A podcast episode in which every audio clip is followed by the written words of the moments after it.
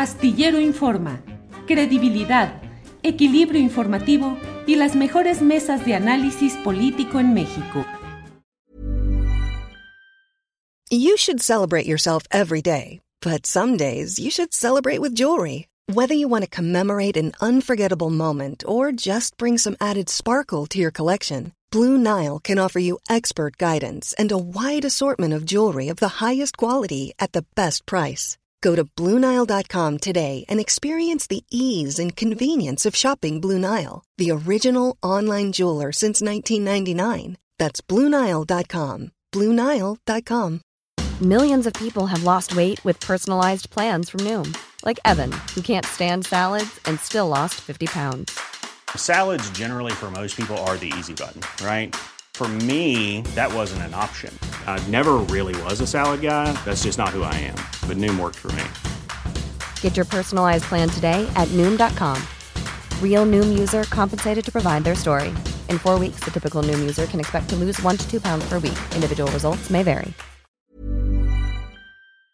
Hasta por ahí, Jorge. Buenas tardes. Buenas tardes, Julio. Espero que el Internet no nos juegue las malas pasadas de siempre. Un abrazo a Salvador Frausto y a todo tu equipo y a la audiencia, desde luego. Gracias, Jorge. Salvador Frausto, buenas tardes. Buenas tardes, Julio. Muy buenas tardes, Jorge. Es un gran gusto estar aquí con ustedes en este, en este espacio. Bueno, pues acabamos de platicar, Jorge Meléndez, con el sacerdote Alejandro Solalinde ha hecho declaraciones muy duras en las cuales dice que la propia Iglesia Católica, la jerarquía, ha mantenido relaciones de corrupción con gobiernos priistas y panistas y que estuvo en un déficit en cuanto a evangelización. Dice incluso que cómo es posible que este asesino de los dos sacerdotes jesuitas, apodado el Chueco, que estaba desde niño, digamos, bajo el cuidado espiritual o la enseñanza de los sacerdotes, terminó siendo lo que finalmente fue. Pero en general, Jorge, ¿qué opinas pues de estas críticas de jerarcas de la Iglesia Católica contra López Obrador y su política de abrazos no balazos? Bueno, yo creo que hay diferentes matices. Obviamente hay que recordar aquel famoso libro de Humberto Eco, El nombre de la rosa, Sí. en donde hay obispos que se la juegan con el pueblo y obispos que están en el poder y desde aquellos años pues eran parte de la corte y hacían tropelía y media, ¿no? Hay papas que tuvieron ahí hijos al por mayor con familiares y demás, y hay otros eh, sacerdotes desde siempre, afortunadamente, que han estado al pie del cañón con la gente. Yo diría que en México los jesuitas jugaron un papel relevante en 68 y en otras, eh, yo soy 132, por ejemplo, y que para mí merecen mis respetos. Por ejemplo, este eh, sacerdote que fue director de la Universidad Iberoamericana Puebla y luego Ciudad de México, David Fernández y demás, yo creo que indudablemente ahí no puede uno hacerse el que la Virgen le habla, como dicen, sino defenderlos. Han sido humillados, han sido asesinados, han sido violentados, los eh, narcotraficantes. Pues la frase que decía mi madre, creo que es muy aplicable ahora, no tienen perdón de, ni de Dios, ¿no? Porque han asaltado capillas, y han robado arte que es muy valioso, que es el ar- arte de la nación, han asesinado a eh, sacerdotes, ya llevamos en este, eh, en este sexenio a siete sacerdotes asesinados, y yo creo que esta política de abrazos, no balazos, le preguntaste al señor Solalinde si eh, se podía sostener y podíamos llegar a buen puerto. Pues yo la veo muy difícil, realmente. ¿no? No porque quiera yo que se saque el garrote o las metralletas, se empiece a matar a, por doquiera a unos y otros, pero estos señores pues no hacen caso. Ellos a lo que están, a sus negocios, no solamente la producción y la venta de droga, sino ya sabemos desde hace muchísimos años la trata de personas, ¿no? Hay que ir a estos paraísos mexicanos como Cancún y demás y ver la cantidad de muchachas de los ex llamados países socialistas que llegan ahí, que lo retrata muy bien Lurieta Napoleoni en un libro que se llama Economía Canalla, y que ellos se favorecen de eso. Más con los migrantes. Fíjate que antes había hasta cierta, cierta decencia en eso, Julio.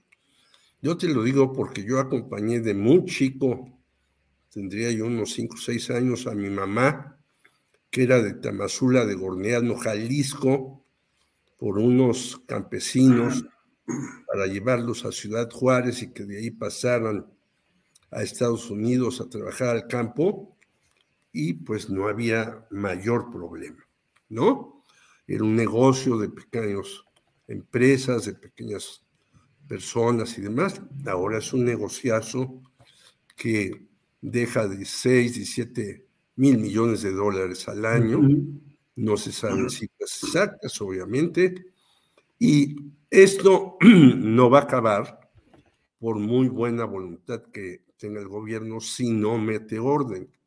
Y decía bien el padre Solalinde, pues un, una decepción es el Instituto Nacional de Migración, ¿no? Cuando estaba el señor Tiu Guillén, creo que era su apellido, pues todo el mundo estábamos felices porque es un hombre que conoce el asunto, que sabe, que podría cuidar las cosas, pero de repente SAS se va y nombran a un incondicional del obsobrador y las cosas han ido para mal. Por lo tanto, yo creo que hay reclamos que hay que atender, hay eh, cuestiones que deberían de ser prioridad en un gobierno. Yo ya yo fui católico por mi mamá, que me mandaba a la comunión hasta a tomar clases de fe y todo eso, ya no lo soy desde hace mucho tiempo, pero pues eso no arregla nada, siendo que el catolicismo siempre ha estado ligado al poder y habría que ver simplemente las últimas dos películas del Padrino, en donde la iglesia está en connivencia con todos los grupos criminales. Hace poco viendo hasta un capítulo del mentalista, un tipo le dice, oye, pues este es el criminal. Claro. Fíjate, hasta en esas series el mentalista dice, no, criminales son los banqueros que están asociados para robar. claro. Ya lo sabemos. Muy bien, Jorge, muchas gracias. Salvador Frausto, ¿qué opinas de la situación que se está viviendo? Me parece que van escalando, va escalando el tono de las posturas de algunos obispos, particularmente de quien preside la Conferencia Episcopal Mexicana, pero en fin, ¿cómo vas viendo todo este eh, esta batalla narrativa, Salvador? Sí, sin duda, pues es una eh, es de llamar la atención eh, cómo va creciendo las voces de los clérigos, de los sacerdotes, obispos o arzobispos de la Iglesia Católica, eh, que van subiendo el nivel de crítica hacia el gobierno federal. Hay una circunstancia real que hay que atender y que es un asunto que, es inocultable, que es, bueno, pues está la agresión este fin de semana al sacerdote de, Michoacán que fue golpeado, está el asesinato de los jesuitas, de los dos sacerdotes jesuitas, y eh, me parece que van siete, siete sacerdotes asesinados en lo que va de, este año, y eso es eh, problemático, la violencia alcanzó a los eh, sacerdotes, em, de la Iglesia Católica, como ha alcanzado a muchos otros ciudadanos em, de nuestro país. Sin embargo, em, sí hay que mirar este tema de las relaciones de la Iglesia y el Estado en un marco, pues, con muchos más matices políticos. Es decir, los sacerdotes eh, usualmente no salen, no es espontáneo eh, que un sacerdote salga, hay una disciplina muy fuerte, muy férrea dentro de la, de la iglesia.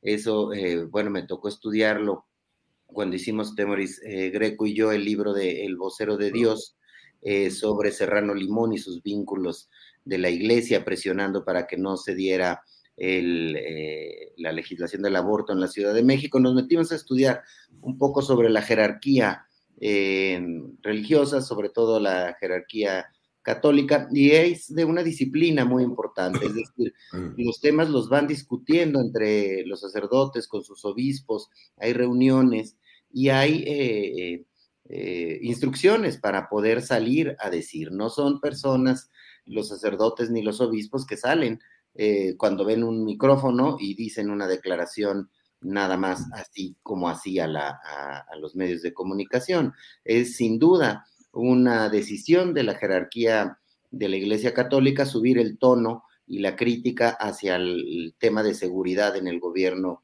de López Obrador y eso pues hay que mirarlo con atención. López Obrador dice que ve ahí una mano, eh, mano negra o ve mm, intereses eh, políticos o empresariales detrás de eso y también pues habría que añadir que históricamente la relación entre los jerarcas de la Iglesia Católica y sectores importantes del empresariado mexicano eh, son muy estrechas y en medio de esta lucha eh, política en la cual un sector de los empresarios está tratando de desacreditar el, el, gobierno de López Obrador por una parte y por otra parte abiertamente impulsando que se cree un frente anti López Obrador en el paraguas del PAN, del PRI y del PRD, eh, pues vemos a este actor, la Iglesia Católica, jugando políticamente, alzando la voz y con voces ya eh, muy eh, que llaman la atención. Por ejemplo, algunos están pidiendo que se siente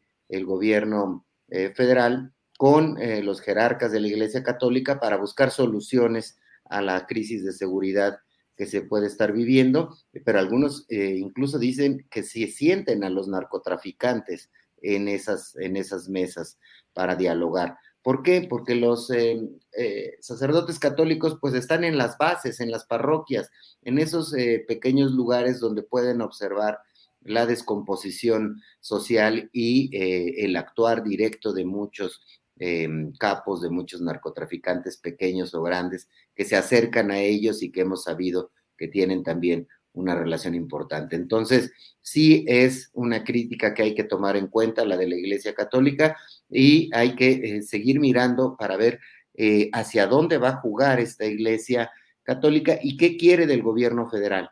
Eh, algo quiere del gobierno federal y pronto sabremos seguramente qué es lo que van a intentar negociar al sentarse, si es que esta apertura se las abren o en las mismas expresiones vamos a ir viendo. No, no me creo que sea nada más eh, una expresión de grito por, por, la inseguridad que vive en el país, lo cual sería justo eh, decirlo, por supuesto, eh, que reclamen que hay em, personas lastimadas dentro de su, de su comunidad. Bien, gracias Salvador Frausto. Déjame nada más compartir con la audiencia el chat que nos pone Naxu Luxa. Dice, el padre Marcelo sacerdote tzotzil de la iglesia de Guadalupe en San Cristóbal de las Casas, tiene orden de aprehensión por calumnias, al menos eso es de lo que lo acusa el presidente municipal de Panteló. Así es que bueno, pues otro caso. Jorge Meléndez Preciado, accidentes en el metro de la Ciudad de México, dos de ellos, pues incluso con escenas en las cuales se ve fuego y se ve cómo la gente tiene que desalojar los vagones, eh, la jefa de gobierno el fin de semana viajando a Querétaro, como en otros fines de semana, en actividades personales de promoción política, y la exdirectora del Metro, Florencia Serranía, llamada a declarar judicialmente. ¿Qué opinas de todo este menú chilango, Jorge Meléndez? Pues un, es un menú bastante eh, condimentado, pero yo creo que el metro, que al parecer ya va a tener alguna atención con esto de la línea 1 después de 50 años, es un transporte básico, fundamental y ultra necesario, sobre todo en este país, ¿no? Porque además es un transporte que no contamina, ahora que los señores anticontaminantes están cada vez más rabiosos y yo nunca he escuchado que digan qué opinan de los hermanos Koch en Estados Unidos, que son los principales carboníferos y son uno de los, una de las fuentes de apoyo al Partido Republicano. No los tocan para nada. Eso sí, hablan de economías limpias y que en 2040 todos los autos van a ser eléctricos y no va a haber contaminación. Una serie de cuestiones que me parecen propias de una película de ciencia ficción, porque el empresario en general quiere la recuperación, recuperación rápida de su dinero. I'm Sandra, and I'm just the professional your small business was looking for. But you didn't hire me because you didn't use LinkedIn jobs. LinkedIn has professionals you can't find anywhere else, including those who aren't actively looking for a new job, but might be open to the perfect role, like me. In a given month, over 70% of LinkedIn users don't visit other leading job sites. So if you're not looking on LinkedIn, you'll miss out on great candidates like Sandra. Start hiring professionals like a professional. Post your free job on linkedin.com/people today. Millions of people have lost weight with personalized plans from Noom, like Evan, who can't stand salads and still lost 50 pounds. Salads generally for most people are the easy button, right? For me, that wasn't an option. I never really was a salad guy. That's just not who I am. But Noom worked for me. Get your personalized plan today at Noom.com. Real Noom user compensated to provide their story. In four weeks, the typical Noom user can expect to lose one to two pounds per week. Individual results may vary. Y no le importa lo demás. Yo creo que hay que ponerle mucha atención al metro. ¿Qué va a pasar con la señora Florencia Serranía, que la tuvieron en un momento dado, pues muy protegida, uh -huh. hasta que de repente ya le soltaron la mano? ¿Qué va a decir ella? Bueno, en primer lugar, es público y notorio que el señor Marcelo Ebrard concluyó la línea 12 a tontas y a locas para colgarse una medallita allá en la época de Felipe Calderón y decir, miren, yo sí sé cómo hacerlo, como señalan algunos políticos en los medios de difusión. Segundo lugar, el metro es un lugar inseguro, es un lugar donde no se corrigen las fallas. Yo soy viajante del metro a varios lugares y me da a veces pena porque la gente va dormida, por ejemplo, en la tarde, que sale de su lugar de trabajo y va a rumbo a Buenavista y de ahí toma su camión al Estado de México. Es decir, así como se habla de los mexicanos migrantes que se van y que nos mandan cada vez más remesas, habríamos de hablar de los albañiles, de los vendedores, de una serie de personajes que van en el metro a las 6, 7 de la noche totalmente fatigados, porque además se levantaron a las 4 de la mañana, se fueron a trabajar y regresan dormidos para llegar a su casa a dormir unas cuantas horas más y al otro día lo mismo. Entonces yo creo que debemos tener un metro mejor, más capacitado, con no tantas interrupciones a veces que hay en el recorrido, etcétera, etcétera. ¿Lo lograremos? Yo lo dudo también, como hace rato decía, uh -huh. en el asunto que nos tocó. Yo creo que ojalá se haga, y que la señora Claudia Sheinbaum, que tiene derecho, todo el derecho a sus ambiciones políticas de llegar a la presidencia, pues primero resuelva muchas cosas que están aquí que no se han resuelto, sino que están a medias. Muy bien, Jorge, gracias. Salvador Frausto, ¿qué opinas sobre este menú chilango?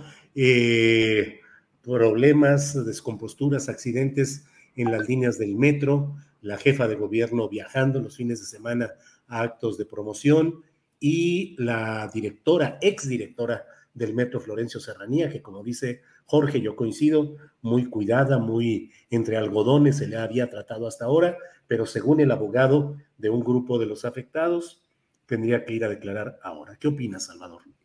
Pues eh, el metro de nuestra ciudad eh, necesita una limpia o un mejor mantenimiento, ¿eh? Porque este, em, eh, sí, ¿cómo es posible? Es un tema constante el asunto de los accidentes, estos que vimos recientemente en la línea, la línea 2, se va a cerrar la línea 1 para darle mantenimiento precisamente en un asunto que comentábamos la semana pasada, que es una medida, pues yo diría que valiente y arriesgada de Claudia Sheinbaum, eh, porque le va a generar críticas, pero también es un reconocimiento de que se necesita una línea, la línea 1, darle un mantenimiento mayor eh, después de 50 años de estar ahí en funcionamiento.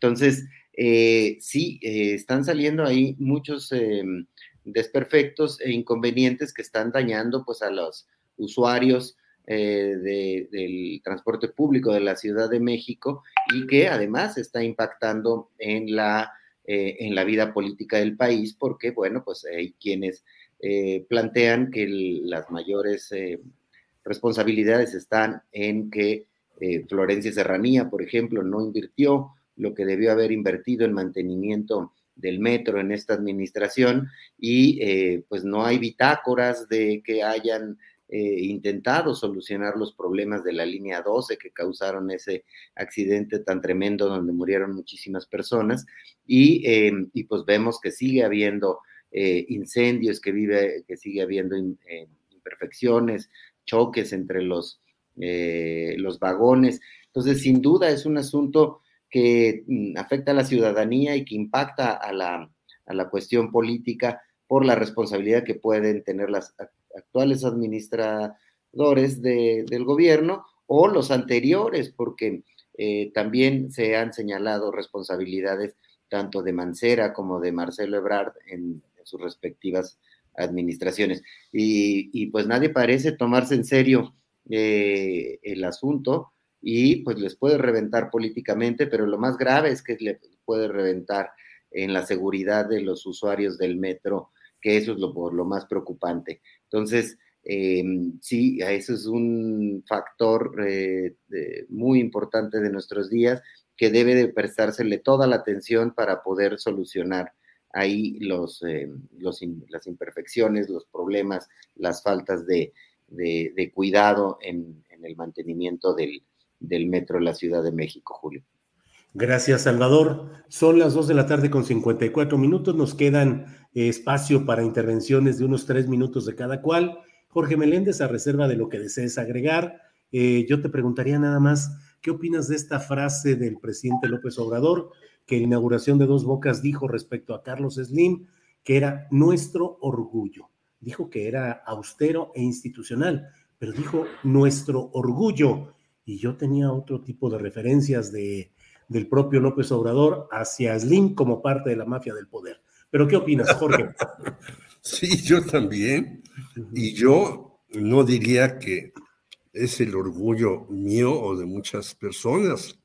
Hay que ver cuántos años tuvo un monopolio, hay que ver cuánto nos sacó del bolsillo, hay que ver cómo se convirtió en una referencia en la lista de Forbes, entre los más grandes millonarios del mundo, y eso no lo hizo porque hiciera negocios en donde fuera a perder dinero, sino en lugares donde sabía que iba a sacar o a saquear.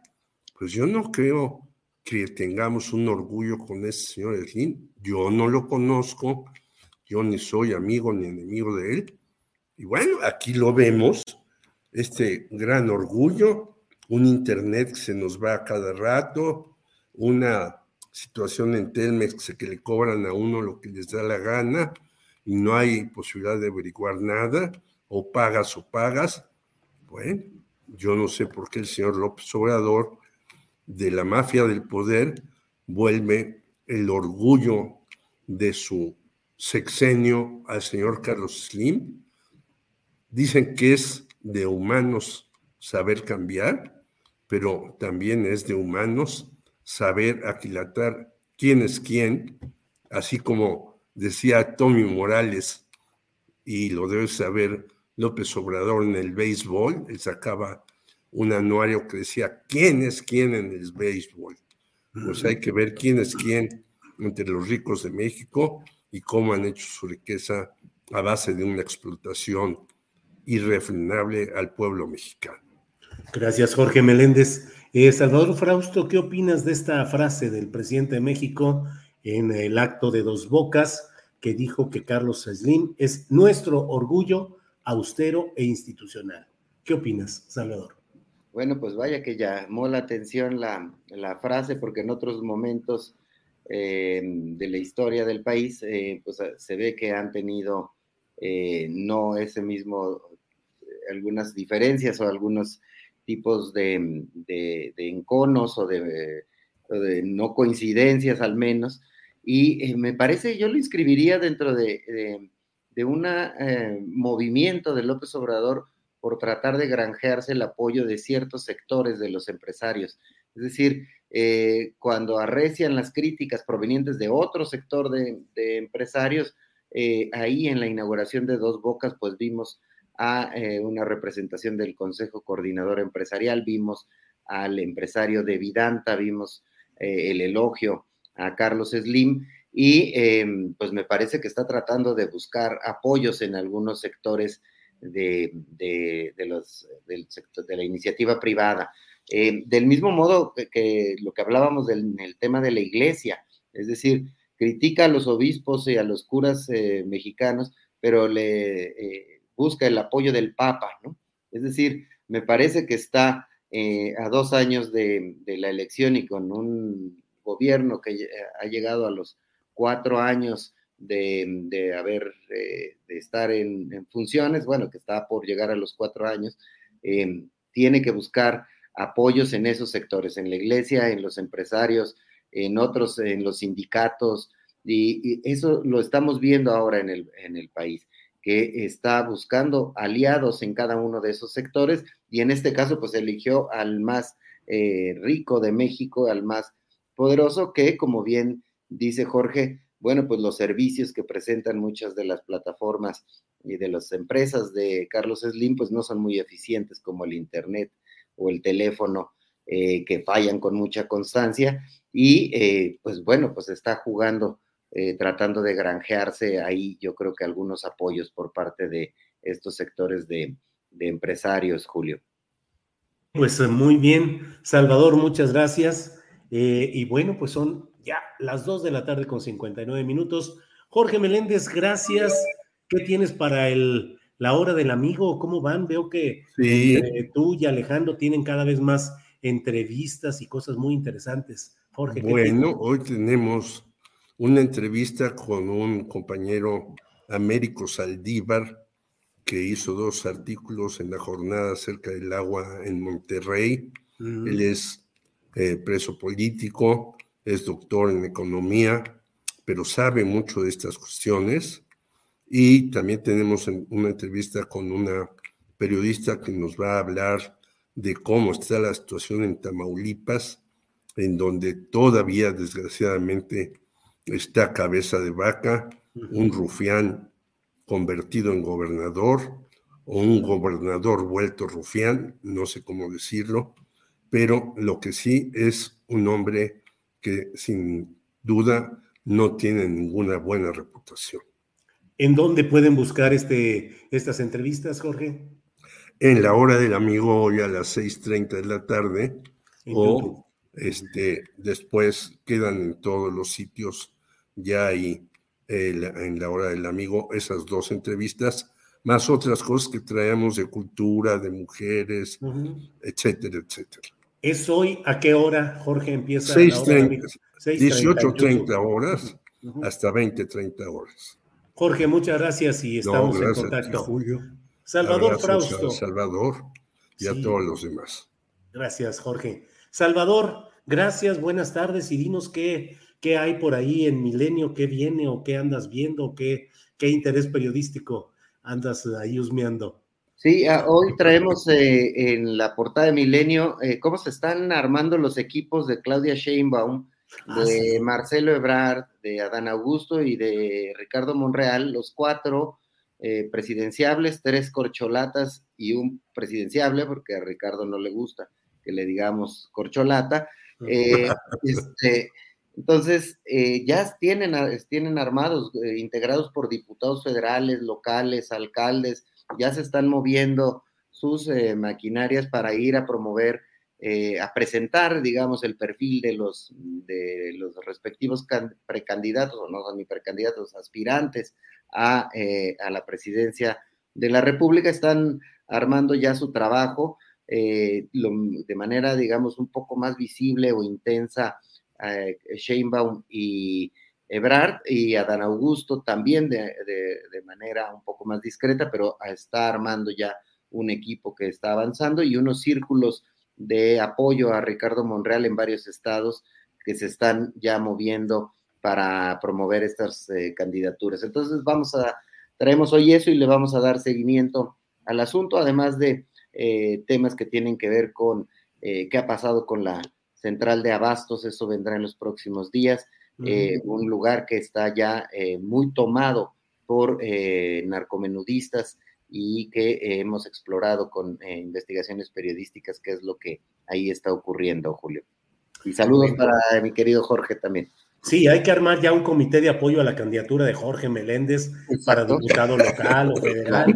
Así como están esas redes que estás platicando, Salvador Frausto, hay que hacer una red de apoyo a Jorge Meléndez. O para, presidente, para presidente, Julio. Para presidente. De una vez, Jorge Meléndez. Jorge, gracias. Salvador, gracias. gracias. A los dos. Nos vemos pronto.